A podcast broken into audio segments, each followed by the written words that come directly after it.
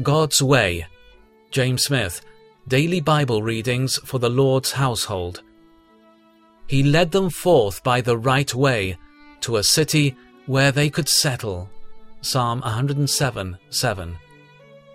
It was not the smoothest way, nor the shortest way, nor the most frequented way, but it was the best way. It was the only right way. He intended to prove them and to display his wonders, and this way afforded an opportunity for both. Thus it is with all God's people. He has marked out the way in his unerring wisdom. He guides them into it. He tries them by it. He leads them along it, and glorifies himself by doing so.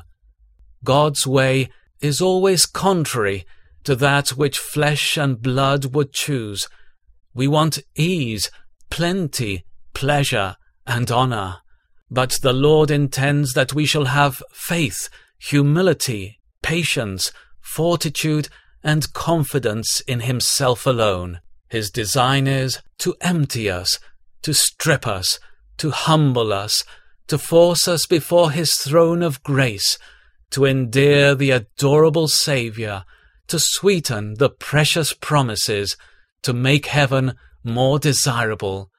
And this he effects by sanctifying the trials, the losses, the disappointments, and the troubles we meet with along the narrow way. Beloved, is yours a rough way, a trying path, a perplexing road? It is the right way. The Lord is leading you, and he never leads wrong. He led them forth by the right way to a city where they could settle. They were longing for a better country, a heavenly one.